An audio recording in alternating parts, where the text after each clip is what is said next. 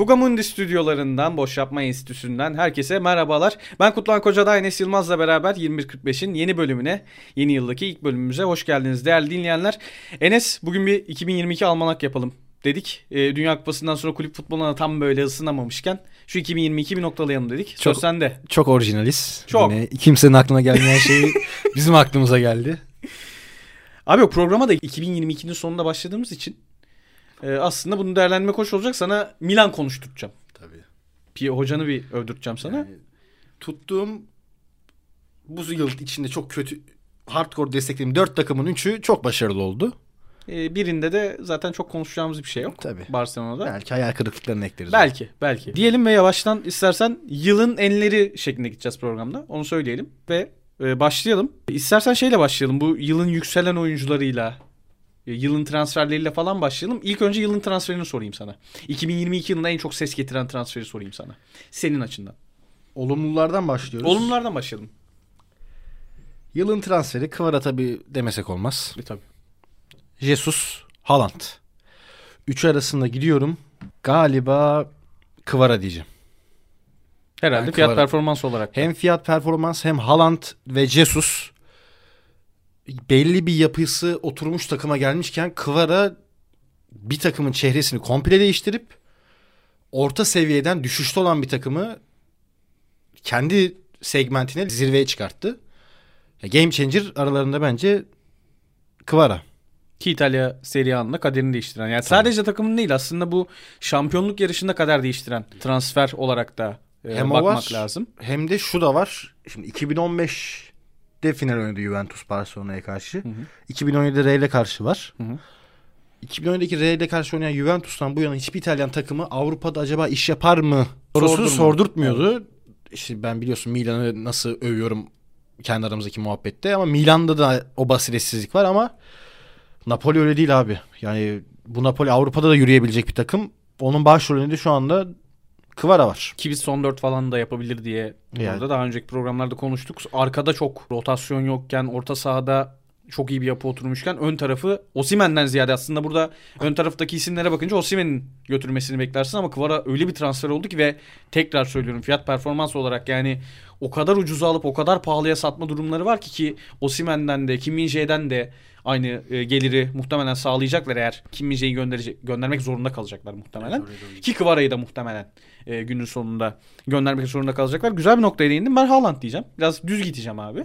Çünkü ben şöyle neden Haaland diyeceğim? Evet Dortmund'da bir e, dikiş e, tutturma tabirinin herhalde karşılığıydı. Salzburg'dan geldikten sonra ama Premier Lig'e bu kadar hızlı girebilmiş olması ve o atletizmini, o aslında geçen hafta Guardiola da açıklama yaptı. O büyük bedenini döndürmekte zorlanıyor aslında yüzde yüzünde değil biz Haaland'ı yüzde yüz görmüyoruz diye bir açıklaması var. Yani gerçekten o bedeni o atletizmle birleştirdiği o büyük fiziği Premier Lig'e bu kadar hızlı adapte ede- edebilmiş olması ki e, gol yarı, gol krallığı yarışında oyuncularla çekişmiyor. Biliyorsun Chelsea ile falan Ta- çekişiyor. takımlarla çekişiyor. Chelsea'nin 19 kendisinin 20 golü vardı en son öyle bir şey ki birçok takım var arkasında. O yüzden ben birazcık düz gideceğim Haaland diyeceğim.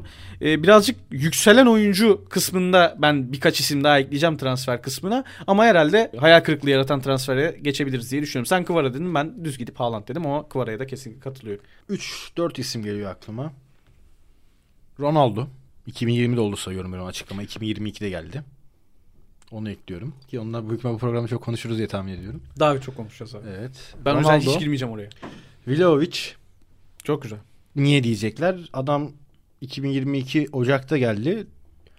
Yüze yakın bir meblağ ödendi. Tabii. Ve şu an ayrılıcı, ayrılma ihtimali gündemde. Konuşuluyor.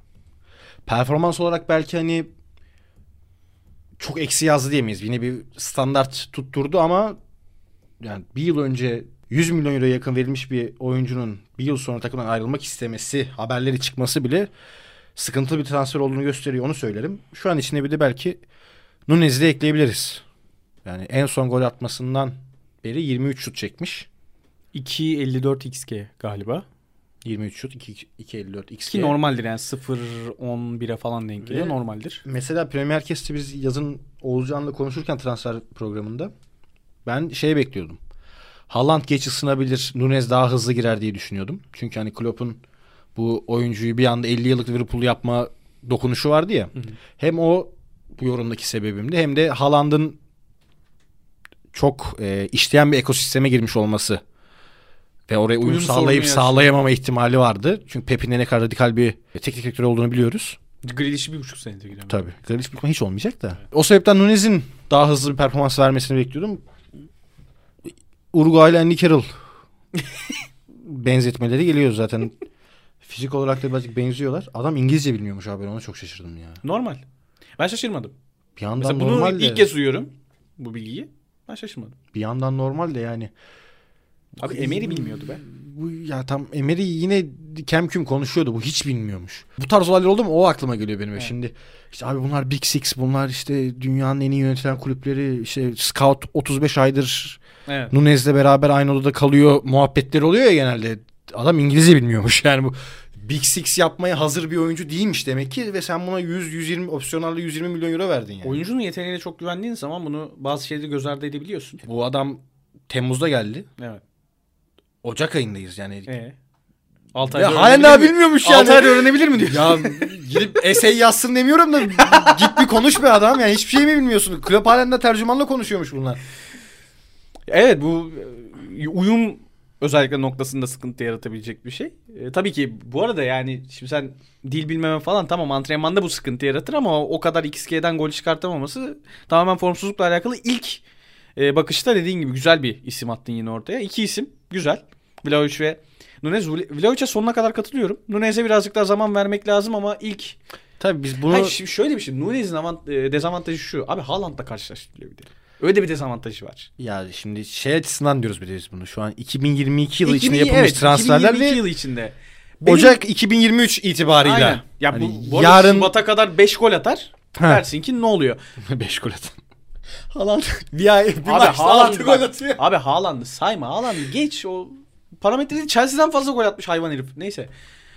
Ya benim söyleyeceğim isim bizim senin dördüncü takım. yani benim de tuttuğum takımlardan biri. Frank Kessie benim beklentimin çok altında kaldı.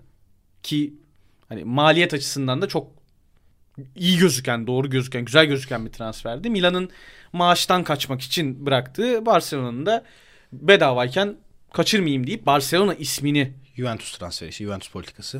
gibi de düşünebiliriz. Barcelona ismini öne koyarak oyuncuyu ikna ettiği bir transfer Ya. ama oyuncudan hiçbir şekilde verim alınamıyor. Ya ben o konuda yorum yapayım Milan'la yakından Evet. takip etmiş biri olarak. İsterim. Ben şaşırmadım. Çünkü şöyle söyleyeyim ben Kesin'in tamamen bir maç planı oyuncusu olarak geleceğini düşünüyordum. Hı hı. Ya şimdi De Jong var. Pedri var, Gavi var, Busquets var. Şimdi Kesi hiçbir şekilde bu üç adamın tekniğiyle kapışabilecek bir adam değil. Teknik kapasitesiyle. Ki Barcelona orta sahada biliyorsun Cruyff'tan beri teknik ister. Tabii. Doğal olarak. Tabii. E, Kesi'nin bu adamlardan artı kalır özelliğine fiziksel kapasitesi, Fiziksel temposu falan falan tarzı şeyler. Yani daha çok fizik özellikleri ön plana çıkıyor. Fizikte bu takıma ne zaman lazım olur?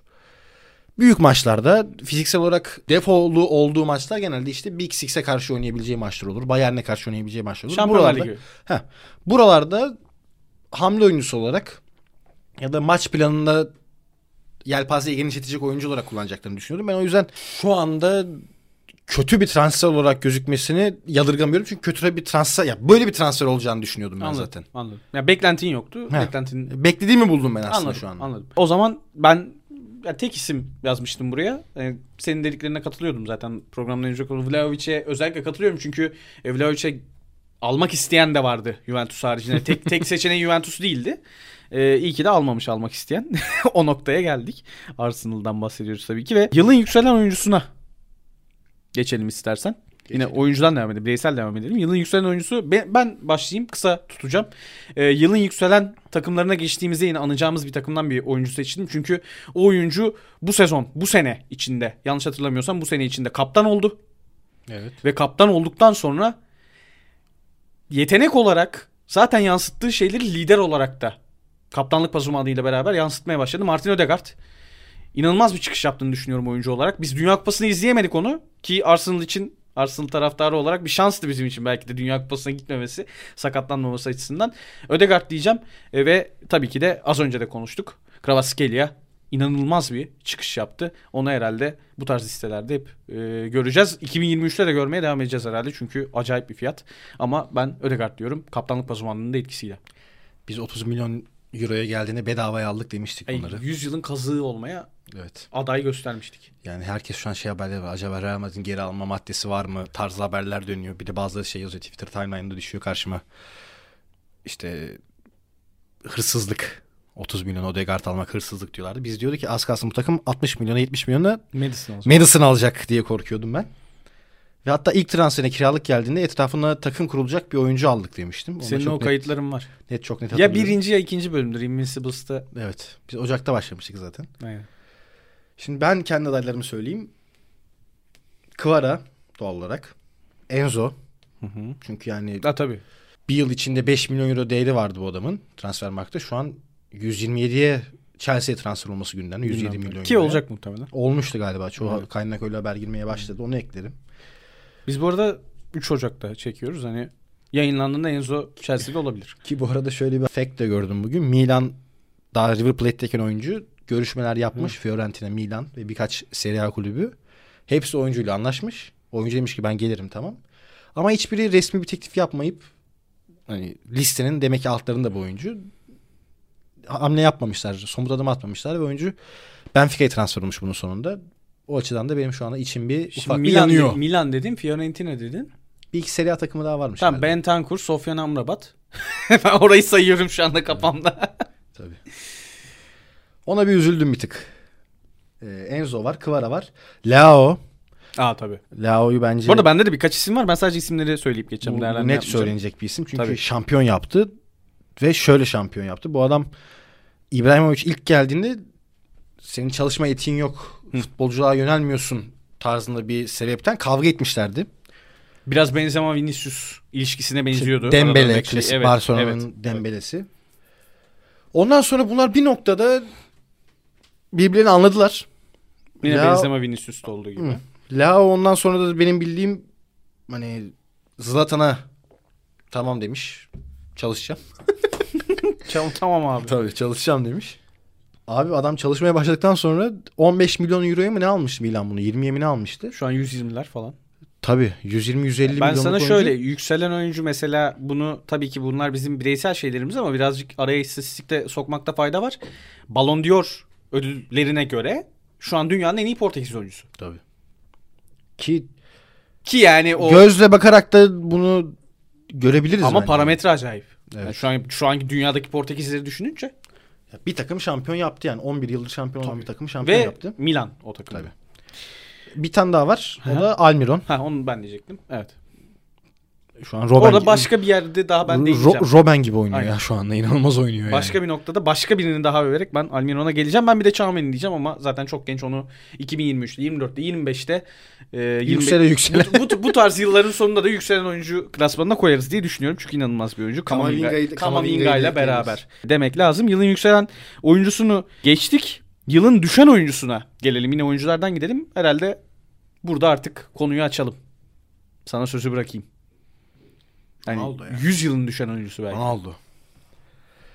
Ki 18 gol attı Premier Lig sezonunun Ertesi sezonunda. ertesindeki 6 aydan sonra bunu ne yazık ki söylüyoruz. Yılın düşen oyuncusu. Ve benim aklıma başka bir isim de gelmiyor. Bak şimdi her maddeye biz birden Ha, fazla Lukaku isim diye- saydık. Lukaku diyebilirim ben. Lukaku evet doğru Lukaku diyebiliriz. Çünkü Inter'deyken dünyanın en iyi forvetlerinden biriydi. Ballon Yani. d'Or'luk bir Ki performans Inter'e sergilemişti. geri döndüğü olur mu olmaz mı falan. Yine olmadı. sakatlıklar makatlıklar yine olmadı. Lukaku diyebilirim. Ya Ronaldo'nun Evet. Real Madrid'den ayrıldıktan sonra yaşadıkları. Juventus'tayken istatistik olarak standartını korudu belki. Ya ben, benim için Ronaldo'nun zirvesi ve düşüşe geçtiği dönem Atletico eşleşmesidir. Juventus Atletico. Juventus Atletico. Orada yanılmıyorsam 2-0'dı ilk maç. İlk maç 2-0 hat-trick yaptı aldı. Hat-trick yaptı aldı orada. Ondan Yani sonra hiçbir şey yapmadı. Pik artık yani. Or- orası zirveymiş. Şimdi arkaya geriye bakınca anlıyor insan. Orası zirveymiş. Şu an Müjdat e, çok güzel bir şekilde gülümsedi. Juventus'un da en son güzel zamanları aslında. Orada zirveymiş gerçekten. Oradan sonra aslında diyebiliriz. Bir düşün. Atletico'yu elediği yıl Ajax elenmiş olmaları lazım. Yani Evet. Ronaldo'nun 3 yılında Porto'ya elendi, Ajax elendi ve Lyon elendi. Ya üçü de yani Juventus kadro olarak da 3 eşleşmede de daha iyi takımdı. Ya mesela bak Porto maçını falan hatırlıyorum ben Juventus'a yendiği. Chiesa yırtınıyordu. Şu an Galatasaray forması giyen Sergio'nun golüyle havaları sı- sıçradığımı hatırlıyorum. Ya, koca takımda bir tek Chiesa karakter Evet. koymuştu. Ronaldo falan çoktan şey moduna gelmişti yani. Sen biz elendik ya moduna gelmişti. Ya şimdi bütün hikayesini Pes etmemek üzere. pes etmemek üzerine kuran, pes etmemek ve istatistik üzerine kuran bir adamın pes etmesi ve pes etmesinin ardından yaşadığı o United serüveni, işte Portekiz son Dünya Kupası, Juventus dediğim gibi istatistik olarak artı yazar ama şa- o Juventus o dönemde Şampiyonlar Ligi finalini oynayan bir takımdı. Porto'ya elendi, Ajax elendi, Lyon elendi. Üçü de kalibre olarak çok düşük takım. 7 yıllık 8 yıllık şampiyonluk serisi Ronaldo bu takımdayken bitti. Belki hani Ronaldo yüzünden oldu demiyorum ama Ronaldo bunları yaşadı orada. Onun üzerine az kalsın Avrupa Ligi'ne gidiyordu. Napoli son hafta Evet. dedik tamam siz gidin dedi. Bildiğim böyle dedi yani. İnanılmazdı o da. Ya aslında Ronaldo'yu gömmek gibi değil. e, Meydan okuma. Meydan okuma dedi tabii Sözünün- yani. Ben Şampiyonlar Ligi kazanmak için Juventus'a Evet. geldim dedi. Ya bu arada o meydan okuma sözü o dönem çok yanlış anlaşıldı. Yani La Liga'yı bırakıp işte 8 yıldır tak, şa- e, 6 yıldır şampiyon olan takıma mı gidiyorsun? Böyle meydan okuma mı olur? Tarzı bir yorum da yapıldı ki o yanlıştı. Ya oradaki meydan okuma şuydu. Ben o, o dönemde Messi'ciydim. O dönemde diyordum abi saçmalamayın. Adam meydan okuma derken onu kastetmiyor. Ya son Ama 3 işte- yılda iki kez Şampiyonlar Ligi finali kaybetmiş takıma gidiyordu. Ben alacağım o kupayı diyerek ve en gidiyordu. son ona karşı kaybetmiş bir takıma gidiyordu bu Evet, arada. evet, evet. Ve Orada- Juventus'un şu anki tepe taklak gidişinin sebebi de birazcık o Ronaldo transferine girdikleri maddi evet, yükümlülük. evet. Çünkü Ronaldo'ya 3 yılda 150 milyon euroya yakın maaş ödendi. 120 milyon euro bonservisi var. Direkt tek başına 300 milyon Ronaldo harcaması oldu. Hı hı. Yani üzücü. Ya Arabistan'a gitmesi zaten herhalde bu artık buraya getirelim muhabbeti. Yani mirasına çok eksi yazdığını düşünüyordum ben United'daki o son dönemlerinde de. Yani bu son 6 aylık Tenak'la kavga ettiği dönemde de çok eksi yazıyordu. Geçen yıl yine yine istatistik olarak 18 gol. tabii o, ya 37 yaşında dünyanın en fiziksel liginde 18 gol atmıştı bu adam. Bu bir argü- argümandır. Ha, ne olursa olsun. Tabii ki. Ama yani sıkıntı zaten birazcık karakterinde sıkıntı çıkarttı. Ya şimdi şeyi anlıyorum. Bütün kariyerini şimdi futbolcu sporcu egosu egonun şimdi normal halk arasındaki muhabbetinde algısı kötü bir algıdır ya ego, egolu. Ama sporcu da ego olmak zorunda doğal olarak. Çünkü Soyunma odasını etki etmesi için bile. ya bu adamlar modern gladyatör. Evet. Öyle ya da böyle.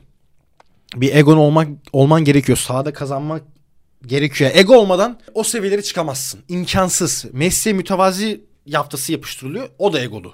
Olmak zorunda. Şimdi bu ego olduğu için doğal olarak bu Tenak'la yaşanan süreç oldu. Ama işte abi orada da artık şapkanı önüne koyup yani 6 ay sonra Al Nassr'a gitmeyi kabul ediyorsan bu biraz egonu da karizmanı çizen bir şey. Sen bunu 6 ay önce bunu fark edip ben bu çocuklara abi olacağım. Ben United efsanesiyim. Ben bu Evet. mirası devam ettiriyorum. Kafasına girebilirdi. Onun yerine kavga etmeyi seçti. Şampiyonlar Ligi'ne gideceğim diye kaç tane takımla görüştü.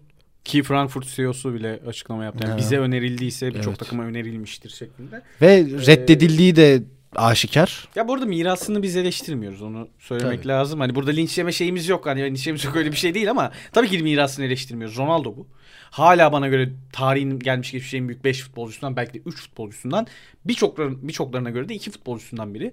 Ama ego büyük egolar, çok büyük kariyerler. Kariyer çok büyük olunca yönetmesi de çok zor oluyor. İyi yönetip sonunda iyi bitirmek gerekirdi. Messi belki de La Liga'da devam etseydi, Barcelona çatısı altında devam etseydi, fiziksel olarak kendisini belki de Dünya Kupası'na bu şekilde hazırlayamayacaktı. Bilemeyiz. İsterdi, devam etmek isterdi, istiyordu da. Ben Ee, gözyaşları bir yılanın gözyaşları değildi bence Messi'ninki. Ee, ama belki de Ben- bence Laporta'nınki yılanın gözyaşlarıydı. Bence de öyle. Ama belki de hani şeydir ya her şerde bir hayır vardır diye bir laf var. Hani Messi için şerdeki hayır da hani Paris Saint Germain'e gitmesi ne olursa olsun rekabetçi bir takıma gidiyor ama daha düşük e, seviyede bir lige gidiyor. Fransa ligine gidiyor. MLS'e gitse belki Messi yine Dünya Kupası'na böyle gelemeyecekti. Burada bir kariyer yönetimi var. Ya ne bak, olursa olsun. Bir şey söyleyeyim mi? Ve onu 2000 doğru yaptı Messi. 2021 yazında Kupa Amerika'da çıktığı seviye Evet, ortada. evet. Yani bütün bireysel ödülleri kazanan. Evet. Messi Arjantin şampiyon yapan adamdı. Evet. Ondan sonra Paris Saint Germain'de oynadığı o top vardı ya. Evet. Ya ben şey diyordum hani herhalde bu Dünya Kupası'nı hazırlıyor kendini diyordum. Evet. Ki öyle. Ki sezon sonunda da yavaş yavaş form tutmaya başladı. Sezona çok yüksek kalibreden girdi. Ve Dünya, Dünya Kupası Kupası'nda gördü zaten. evet. Bu işte kariyer yönetimi, bu ego yönetimi konusunda sıkıntılar olduğu ki çok büyük egoların içine gidiyor. O biraz Paris'le de alakalı bir şey. Kulüple de alakalı bir şey. Ama orada iyi bir yaklaşım olduğu ortada. Bu yaklaşımı Ronaldo'dan görememek ve Ronaldo'nun bu seviyeye geldiğini görmek gerçekten Bir de karizmada çizik olması Abi geçen büyük sıkıntı bir az şey önce ya. işte bak programa girmeden önce formalara baktık yani. Yani Ronaldo'nun giydiği formalar hep klas olmuştur abi. futbolu bıraksa bence amaçladığı şey daha uygun olur. Çünkü bu adamın Geçiyorum. amacı dünyanın en iyi futbolcusu benim iddiası.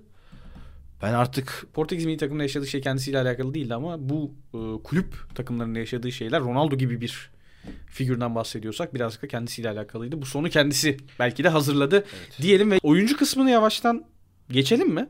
olur. E, yavaştan takımlara doğru gelelim. Yılın yükselen takımını soracağım sana. Yükselen oyuncularda saydığımız adamların takımları var bende. Arsenal, Newcastle, Newcastle. evet Milan, Doğru. Napoli. Garip karşılanacak ama United'ı bence buraya koyabiliriz. Öyle mi diyorsun? Evet. Evet güzel. Şu an çünkü ilk dörtteler. Ve bir yapı oturmaya başladı. Casemiro'nun çok büyük etkisi var. Geçen yıl ilk dörtte olmayan 3 takım şu an ilk dörtte. Hoca yapıyı oturtmaya başladı. Arsenal'deki serüvenin aynısı aslında birazcık burada da oluyor. Daha hızlısı oluyor bir de. Artı seri, sü- sürecini çünkü Casemiro Masemiro alındı bu takıma. Bu arada Ara- yılın transferleri mesela bak işte kafa açıldıkça Tabii yazıyorsun. Yılın transferine olabilir. Evet. Casemiro ya ilk ona girer bence. girer. girer. E, o da çehre değiştiren transferlerden Tabii tabii yani. United diyorsun. United'a girer bence buraya. Ee, ya ben yükselen takımı dünyanın en zor liginde, dünyanın en zor günlerini yaşadıktan sonra İşte bunu 3 yıl boyunca 4 yıl boyunca. 3 yıl boyunca ya ben taraflı şey yapmak istemiyorum tabii ki ama Arsenal diyorum. Ya Aman taraflı yap program bizim. Taraflı e, tabii canım taraflı yapsak da olur da hani gerçekten inanılmaz zor günlerden geçip şu an liderlik koltuğunda ve geçtiğimiz sezonu da iyi bitirerek pardon iyi götürüp 1 Ocak'taki programı Evet, hatırlıyorsun. ben Yani City maçıyla- verecektim. City maçıyla başlayıp çok iyi götürüp çok kötü bitirerek ki o kötü bitiriş psikolojik e, sıkıntı yaratır mı? O psikolojik sıkıntı yaratmasın diye belki de iki tane şampiyon oyuncu, şampiyonluk yaşamayı bilen oyuncu Zinchenko gibi, Jesus gibi transferler. Yılın yükselen takımına Arsenal tek adayımı koyuyorum. E, Napoli'yi falan sayabiliriz. Sen saydın zaten. Napoli Newcastle da bence girer. Newcastle kesin girer. O, ona şeye geleceğim. Teknik direktöre geleceğim. Evet, Milan'da Milan'da geleceğim. Milan'da şu açıdan girer. Bu takım 2022 başladığında şampiyon olamaz gözüyle bakılıyordu. Sen dahil. Evet. Inter bırakmaz diyordum ben. Evet evet. Ama 2020 Ki normalde o dönem. Ya adamlar ya ne kadar 22 maç 23 maç kaybetmediler. Biz Evet. bunu ilk programda bunu kaybettirdik. Gerçi o ayrı ki Napoli'yi kaybettirdik. Ondan sonra da kaybetmemeydi. Gerçi bir maç daha kaybettiler ondan sonra. Neyse. Bir anda bu takım şampiyon oldu ve kadroya bir bakıyorsun. Aslında şu anda işte Arsenal'deki durum gibi dünyanın en potansiyelli 50 oyuncusundan örnek veriyorum. Geniş tutuyorum skalayı bilerekten. Hı hı. Kendi yaş gruplarının en potansiyelli oyuncularının çoğu bu takımda ve çoğu ilk 11 oynuyor. Ve çoğu karakter koydu. Bunlar benim futbol bakış açımda önemli şeyler yani. Milan halen daha Şampiyonlar Ligi'nde, Şampiyonlar Ligi'nde nefes alacak durumda değil belki ama iskelet kuruyorlar. Yani Theo Hernandez, Leao, Tonali üç tane Sol süper, tarafı parselleyen Süper yıldız var bu takımda. Deketeler de geldi. O da o seviyelere çıkabilir. Kalulu Tomori ilk 10 dünyanın en iyi 10 stoperinden biri olma potansiyeli olan oyuncular. Maynan çok iyi bir kaleci. İyi bir İskelet, yapılan iskelet iyi bir iskelet, Sağlam. iyi bir yapılanma var. Daha da yükseleceklerdir diye umut ediyorum. Yılın düşen takımı. Yılın düşen takımı. Ben, Juventus. sö- ben evet ben Juventus. aynı Ve şeyi ben- söyleyeyim. Chelsea'yi de ekliyorum. Chelsea bence yani şimdi Abramovich'le çıktıkları İngiltere'nin en iyi takımlarından biriyiz biz inanılmaz bir seviyesine- anlayış, inanılmaz bir anlayış değişimi var orada. Seviyesinden birazcık daha yine işte Everton, Brighton, Evet. Everton tarihi olarak, Brighton form olarak ligin orta sıra takımlarına acaba gidecekler mi? Haaland'dan az gol atan takımlardan biri. Evet. Yani ne kadar gerekli bir bilgi bilmiyorum ama. E, geçen... Taraftar şapkamı taktığımda bunu çok isterim. Doğal olarak. Ama spor medyasına girmek isteyen bir insan olarak düşünürsek belki de hani taraflı konuşmamam gerekiyor diye düşünüyorum. Umarım toparlarlar. Ya şöyle çok e, keskin bir anlayış değişimi var bence. En büyük sebeplerden biri. Ki zaten Tuel'in gidişi de performans sadece performans bazlı değil. Bunu kulüp içi kaynaklardan da alınan haberlerle yapılan yazılan yazılarda okuduk. Orada hiyerarşik sistemde e, Tuhel'in her şeyle ilgilenmek zorunda kalması ve bunu istememesi sebebiyle bazı sıkıntılar yaşandığı, köprü olabilecek birinin olmadığı ki Abramovich döneminde bu vardı. Öyle bir değişim sebebiyle bir düşüş var dediğin gibi ama Juventus kadar keskin değil. Juventus'ta az önce aslında Vlahovic Bir Chelsea'ye ben bir ekleme daha yapayım. tabii. Şu an Big Six'te sahibi Amerikan olan takımları hemen bir düşünelim. Liverpool, United, Arsenal ve Chelsea eklendi buna. 4. Şimdi Amerikan yönetimindeki takımlara baktığın zaman Liverpool 80'lerden bu yana ligin zirvesine çıkamadı. 80'lerin sonundan bu yana. United Ferguson gittiğinden beri perişan halde. Evet.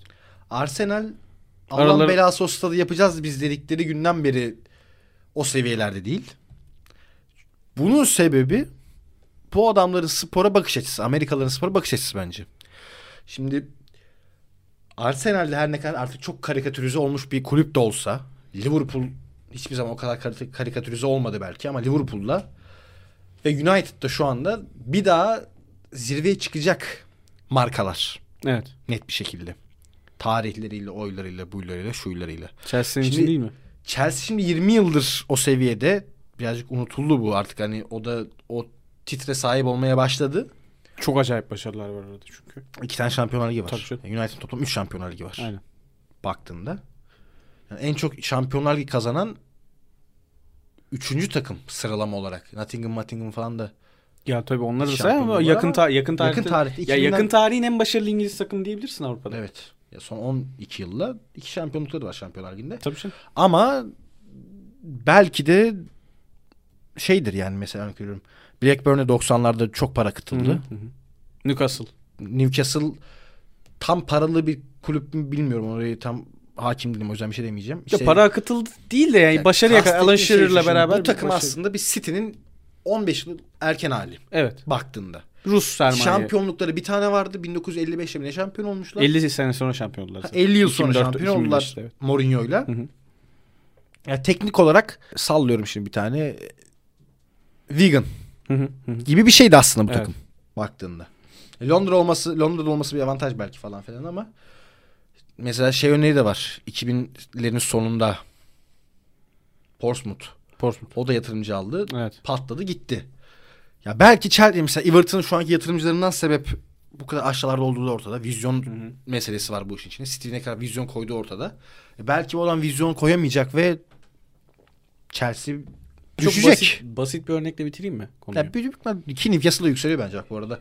O da dengeli Geçen- geçirebilir yani. Geçen şeyle konuşuyorduk. Emre Özcan'la konuşuyorduk yine. Emre abiyle. İşte Arsenal üzerine konuşuyorduk. Arsenal'ın en büyük şansı Edu dedi. Çok kritik Evet. Bir rolde olduğu için. Şimdi burada Staveley'den bahsettim ben örnek verdim. Şimdi Newcastle'da da arada Staveley var. Onlar da çok büyük çıkış yaptılar. Brighton'ın şeydi sportif direktörüydü diye hatırlıyorum. Amanda Staveley mi? Yok. Yok, o yönetici O City'deydi işte. o yönet, üst yönetici sportif direktör olarak da Brighton'dan Şöyle. transfer yaptılar. Şimdi şöyle. e, sportif direktör değil bu arada Tam, tam Staveley. biliyorum biliyorum. Üst Yönetim yönetici. kademesinde. Tamam. Ama şimdi oradaki şeyim şu. Vermek istediğim mesaj şu. Edu sportif direktör. Josh Kroenke ile Arteta arasındaki köprü. Staveley şu anda Newcastle'ın milyarderleriyle kulüp arasındaki köprü. Zamanında City'deki milyarderlerle kulüp arasındaki köprüydü. Chelsea'nin şu an o köprüye ihtiyacı var. Tuchel hem teknik direktör olsun hem köprü olsun dediler. Olmadı. Ki aynı şey United'da yaşadı. United da yaşadı. Yaşıyor da hala bu arada. Hala sportif yaşıyor. direktör, Hala yaşıyor. falan Ki değil. o yüzden satışa koydular belki de. Evet. E Potter o sıkıntıyı yaşayacak mı? Yaşayacak. Çok potansiyelli bir adam. 7 maçtır sıkıntı yaşıyor. Evet. Dediğin gibi o köprü geçiş süreci Rusya'dan Amerika'ya öyle bir anlayış değişimi ya 90'larda olsak ne oluyor derler. 80'lerde olsak savaş çıkar. öyle bir anlayış değişimi var belki de. O yüzden Chelsea'nin zamana ihtiyacı var. Düşmesi çok normal. Ha kadro kalitesi hala yukarıda mı? Bence hala yukarıda ki Enzo Fernandez'ler şunlar bunlar. Badiaşi ile benim Arsenal'da istediğim sol ayaklı stoperdi. Onu alıyorlar 35 milyon euroya. Acayip transferler gelecek ama dediğin gibi 2022'yi düşerek kapatıyor. Aynı Juventus gibi diyelim ve konuyu geçelim. Yılın sürprizlerine gelelim. Pozitif sürprizle başlayalım istersen. Ben başlayayım. Başla. Ee, ya sürpriz midir bilmiyorum. Ama pozitif olduğu kesin. Eddie Howe ve Newcastle'ın bu kadar yükselmesi kısa süre içinde. Çünkü Amanda Staveley'den bahsettim az önce. Hanımefendi e, demişti ki planımız 5 sene sonra şampiyonluk seviyesine çıkan bir takım yaratmak. Hemen para akıtıp bir plan ortaya koymak öyle bir plan ortaya koymak istemiyoruz. Daha oturaklı bir plan ortaya koymak istiyoruz demişti ama şu an maç fazlasıyla da olsa 3. sırada olan bir e, Newcastle var. Belki de e, önümüzdeki sezon Şampiyonlar Ligi'nde izleyeceğiz ve Eddie Howe'da e, burada payı büyük. Geçen yılı bitiren takımı düşünüyorum. Trippier, Burn, Target, Guimares. 4 oyuncu geldi bu takıma.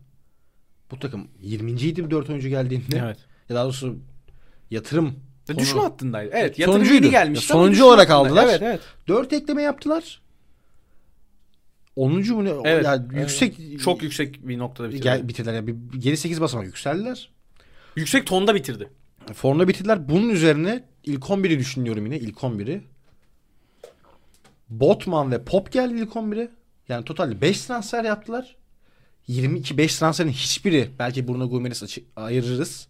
Ama o da çok pahalı değildi. Yok pahalı değil. Profil olarak. Ha, Trippier ile Bruno Gomes ayır. Ortalama profildeki isimler değil. Botman o potansiyeli Ki, var. ki geldiğinde Trippier'de çok ciddi bir sakatlık geçirdi. Uzun Evet. süre oynayamadı. Evet.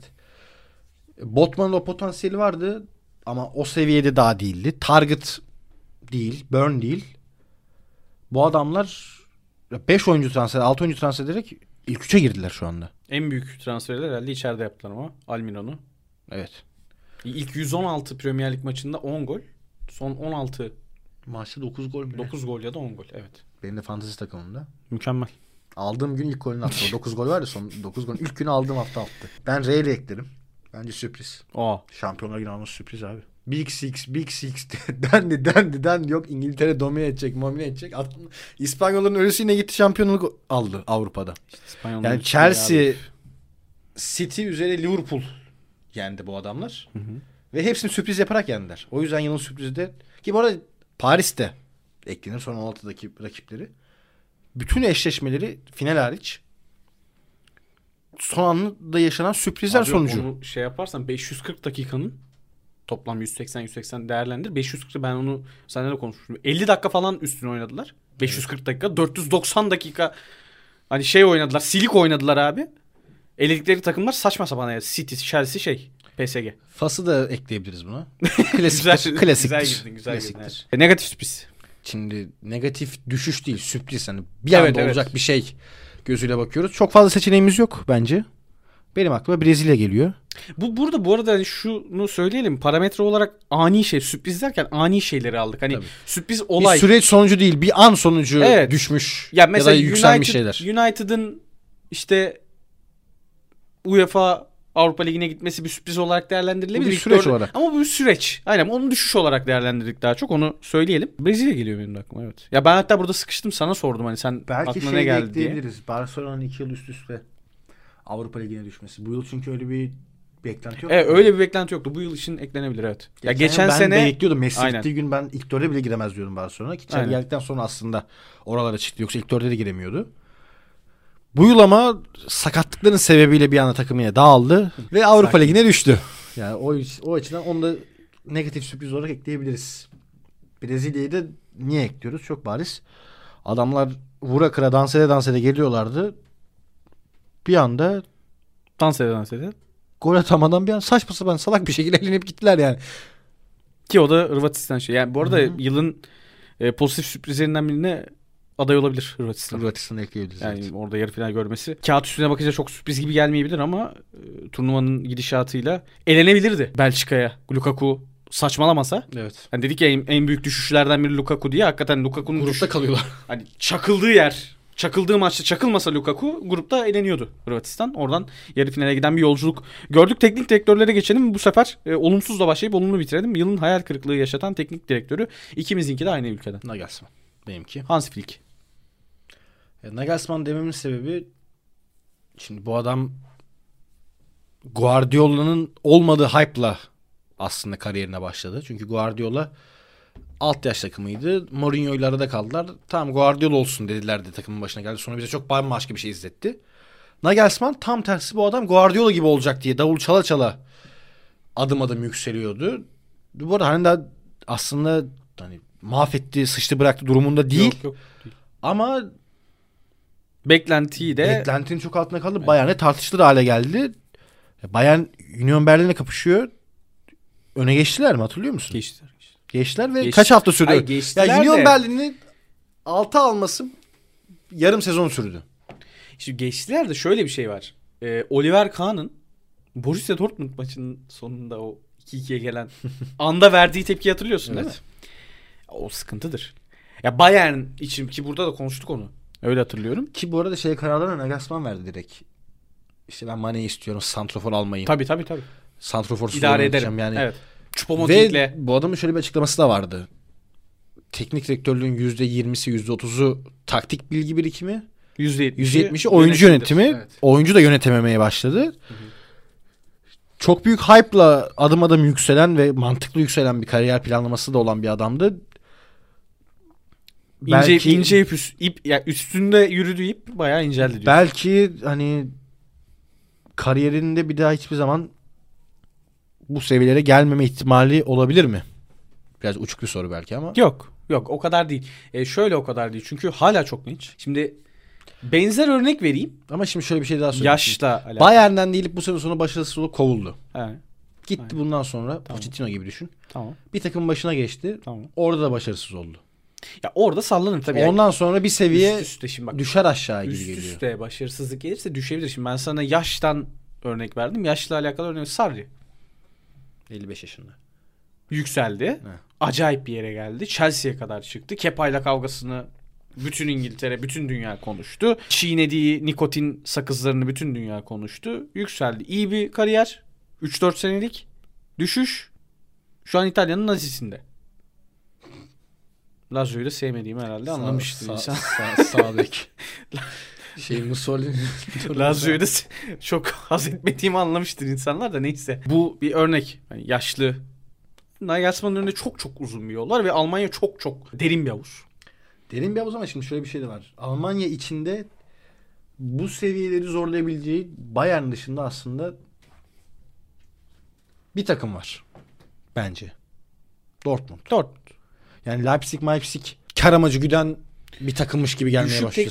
tekrar barış, başarıdan ziyade. dü- düşüp tekrar çıkabilir. Ben buna Tabii şaşırmam. çıkabilir. Ya bunu ben Gareth Southgate'in İngiltere'ye yükseldiği yolu düşünüyorum. Şimdi özel hayata çok girmek belki şey olabilir ama benim bildiğim hani özel hayatında çok çalkantılı olaylar Öyle mi? yaşıyor. Evet. O kadar bilgim yok. Şöyle şeyler yaşamış abi onu da söyleyeyim sana bak. Bayern Münih'in bir gazetenin Bayern Münih e, spikeriyle aşk yaşamaya başlamış Tamam. evliyken. Karısından ayrılmışlar. Sonra gazete spikeri geri çekmiş. Bayern Münih yönetimi Nagelsmann uyarıda bulunmuş. Bu konuda çünkü Bayern Münih TV mi yoksa herhangi bir gazetenin Bayern yok Münih? Bayern Münih muhabiri bu Ha kadın. Bayern Münih muhabiri. Tamam. Bayern Münih muhabiri değil.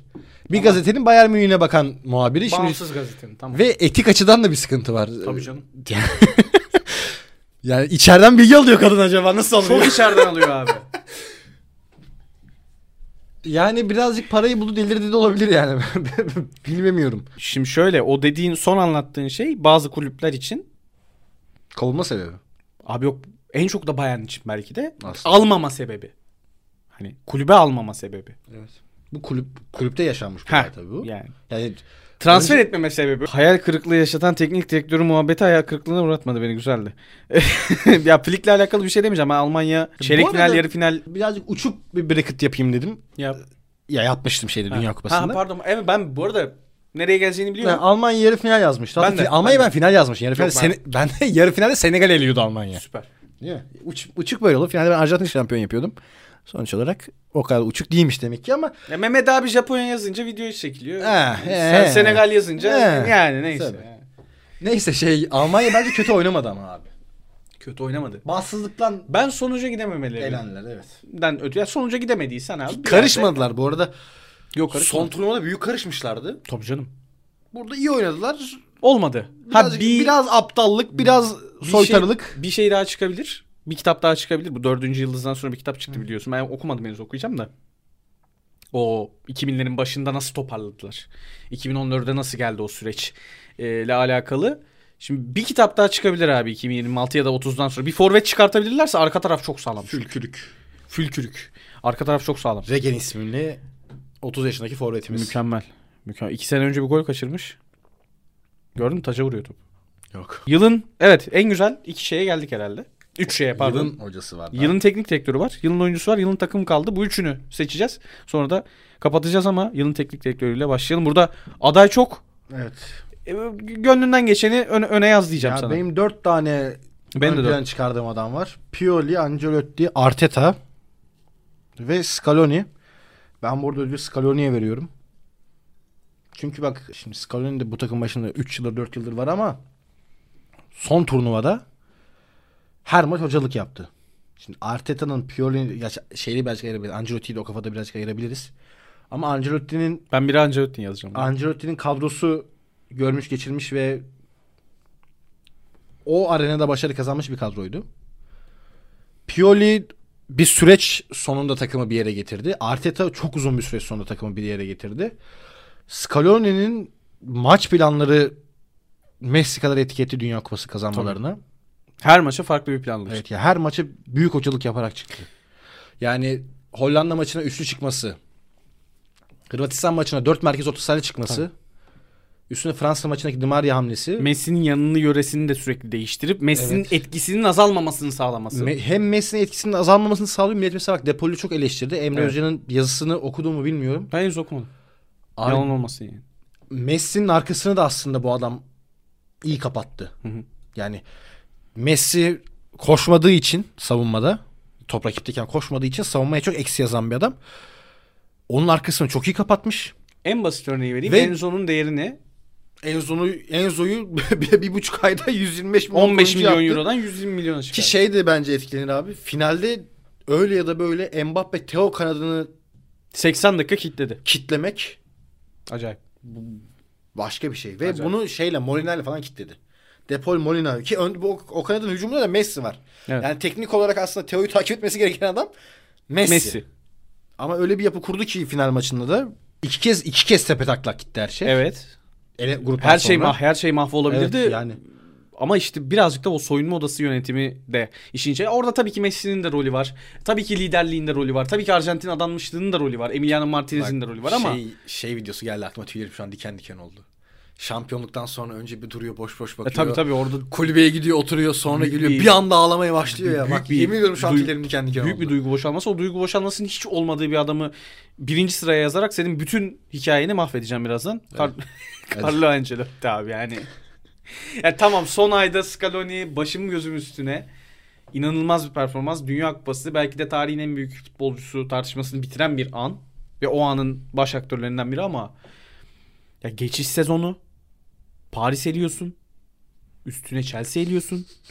Üstüne makine eliyorsun. City 180 dakika oynayıp eliyor. Terminator ediyorsun yani. Üstüne 3 sene önce omzu çıktığı için çiğ et yiyerek finale gelen mermer tokatlayarak. mermer tokatlayarak gelen e, finale gelen Salah'ın Ama Liverpool'unu eliyorsun. O O, Liverpool psikolojik olarak dağılmış bir takımdı ya. başka bir şey. Ona, Hem sakatlıklar o, yaşandı o falan başka bir şey. Ne O yüzden en rahat olsun. maç final maçıydı zaten. Evet. En rahat gözükleri maç o maçtı. Yani tam 30 kere geldiler.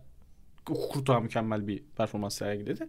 Belki yılın kalecisi seçsek Kurtuğa mesela aday olabilir belki. Hatta seçelim. hızlıca bitirirsek seçebiliriz. Ancelotti diyeceğim. O yüzden yani geçiş sezonu Chaumeni, Kamavinga, orta sahaya takviyeler eski sistem yaşlanıyor. Casemiro, Modric, Kroos ki Casemiro gitti. Yılın sonunda Casemiro yok. Onları acayip harmanlıyor. Abi birazdan konuşacağız zaten Benzema'dan Ballon d'Or çıkartıyor. Bu tabii ki Benzema'nın mükemmel bir performansı var ama o performansın çıkmasını sağlayan etmenlerden biri. Ya ben o yüzden yıllardır rol oyuncusu olan Benzema'dan süperstar, süperstar yani. performansı ya. çıkarttı. Çıkardı. Çıkardı. Ee, ve e, bu geçiş süreci genelde şeydir. Biliyorsun sen daha iyi biliyorsun yani Ancelotti yıldızlar topluluğu Evet. takımın yıldızları inanılmaz idare eden hocasıdır ve onları şampiyonluğa taşır Ever- ama Ever- geçiş hocası mıdır? Hayır. değildir. Everton'a bile alanla Hames'i getirdi yani. Alan namesi getirdi. Yani. Evet ve direkt etki etmesi beklenen oyuncuları, istediği oyuncuları aldı.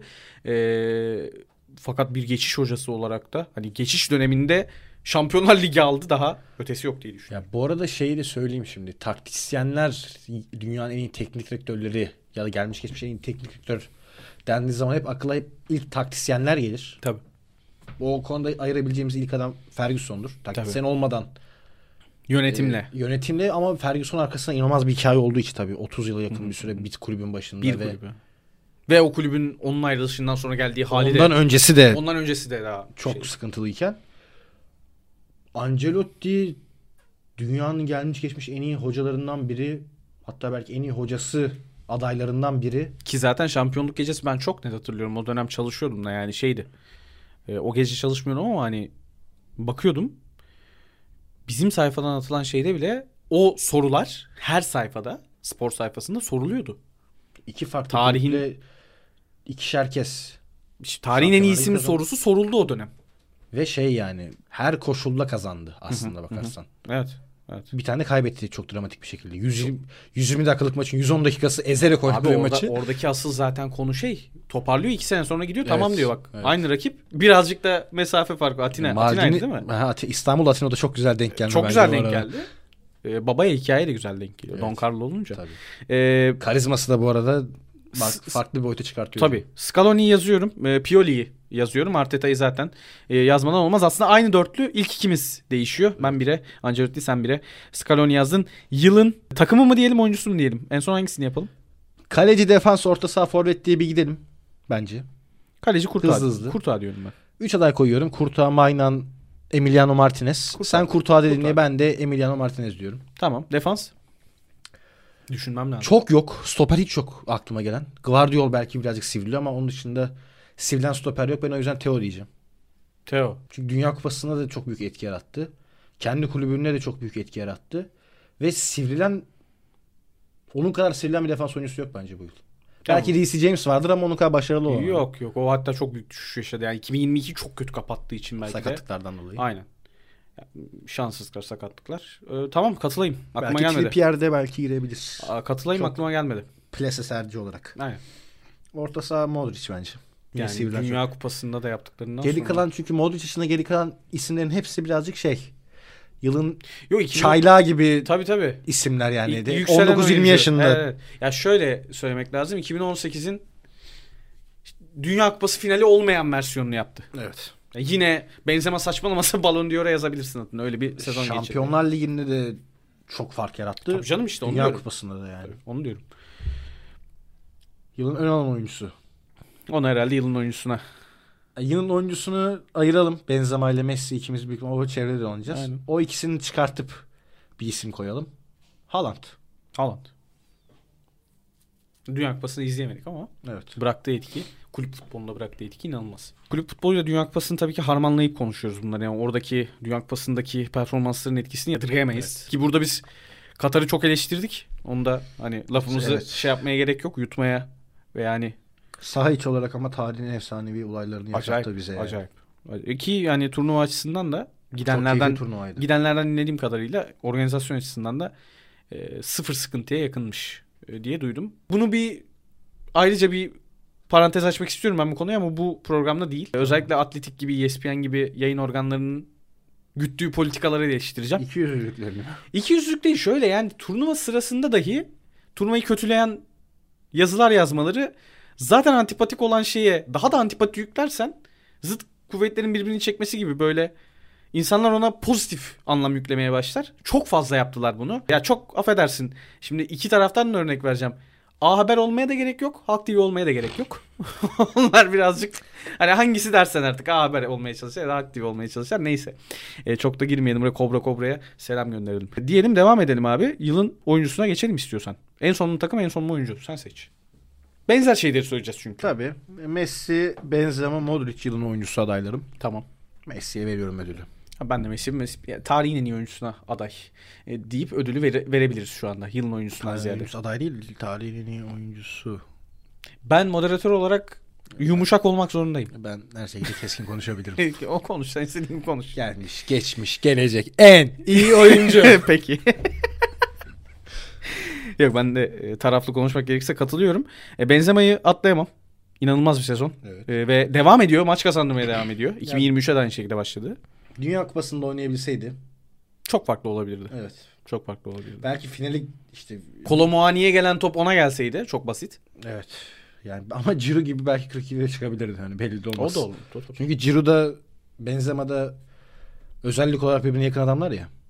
Seviye farkı olsa da özellik şöyle, olarak- Benzema sahada olsa o kadar kopuk olur muydu Fransa? Çünkü öyle bir liderin de belki de Abi, İlk 80 dakika itibarıyla yokluğunu bak, hissettiler. İlk 10 dakika ben şey dedim. Fransa dedim topu Arjantin'e veriyor. Fransa bilerek oynamıyor. Hani Yok, Arjantin'e gel gel abi. yapıyor dedim. 70 dakika sonraki 70 Dur, dur, dakika dur. oynayamadın. 20. dakika baktım Fransa'nın şutu yok. Halen de orta sahaya geçemediler. Dedim başka bir şey oluyor bu sahada. Benzema'yı çıkartabilirdi. Çünkü yok manası yok. Yani Ciro'da Benzema'da bağlantı kuramadığın zaman bir manası yoktu. Zaten Fransa'nın bütün değişikliklerine baktığın zaman paso atletizm. Fizik güç, atletik, hız. Full onları attılar sahaya. Ki o son 40 dakikalık efsanevi anlarda da Fransa tamamen fiziğiyle Evet. Arjantin tekniğiyle iş yapmaya çalıştı yani. Belki o yüzden de benzeme belki yine olsa yine çıkabilirdi.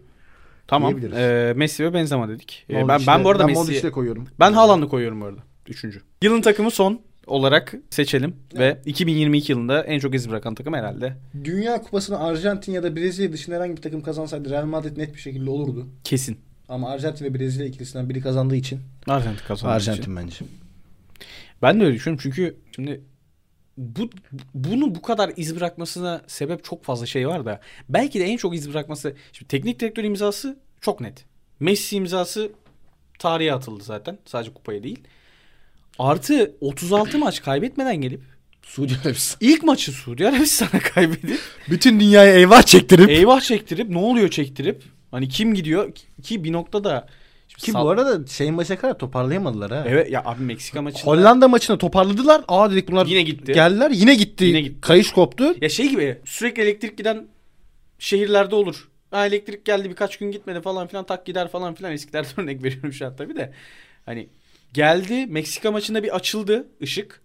Polonya maçında bir devam etti çünkü üstün bir oyun ne olursa olsun rahat galibiyet. Bu arada Meksika maçında Messi'nin golüne kadar yine ışık Yine yoktu. yok tabii tabii açıldı dediğim nokta o. 8 kişinin arasından topun geçtiği nokta yani. Hikaye çok fazla olduğu için herhalde Arjantin diyebiliriz. Ben de şey diyeyim ikisini final, bu arada iki kupa aldılar onu da söyleyeyim. Finalistimayı da aldılar. daha doğru da bu yılda. O da buydu.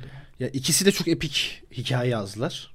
Tabii. Real Madrid'de Arjantin'de. Ben bu arada Ancelotti'ye verdim ya bir tane ödül. Ha, bir de şöyle bir durum var. Real Madrid öyle ya da böyle son 10 yıl içinde 5. kez kazandı bu kupayı. Evet. Arjantin 36 yıldır kazanamıyor. Evet. Ve Arjantin'in işte Messi Maradona hikayeleri yani o hikayesi var. Turnuva içinde yaşadığı hikaye Tabii. epik bir hikaye. Messi Ronaldo hikayesi var ya bin bir türlü hikaye vardı Arjantin şampiyonluğunda ki şeydi bence çok epikti. Geri kalan oyuncuların adanmışlığı da benim tüylerimi diken diken olaylardan şey Messi yani. için savaşacağız deyip Messi için savaştılar. Adamlar Ve- ö- harbiden ölüyor, ölürlermiş yani. Ki zaten bu fotoğraf ben size bahsetmiştim ya işte Messi önden yürüyor birkaç kişi arkadan yürüyor. Her maça girişte o fotoğraftan bir tane verdiler. Depol her zaman Abi yanındaydı. maç bittikten sonra bak siz gruba da attım diye hatırlıyorum. Bütün takım ya maç bitti. Ondan sonra artık seremoni meremoni var. Kupa ellerinde adamlar coşmuş etmişler. Herkes tek tek geliyor Messi'ye sarılıyor. O fotoğrafı Lisandro Misandro ağlıyor falan böyle. Benim tüylerim diken diken oldu abi orada. O başka bir şeydi yani. ki Adamlar bütün harbiden can, canları acıya acıya kazandılar yani bütün, anladın bütün mı? dünya da Muchachos diye o şarkıyı Arjantinli biri gibi söyledi ve Enes ağzına sağlık abi yılın ilk programını 2022 kapatarak yaptık. Fugamundi stüdyolarından Boş Yapma Enstitüsü'nden efendim. İyi akşamlar veya iyi günler.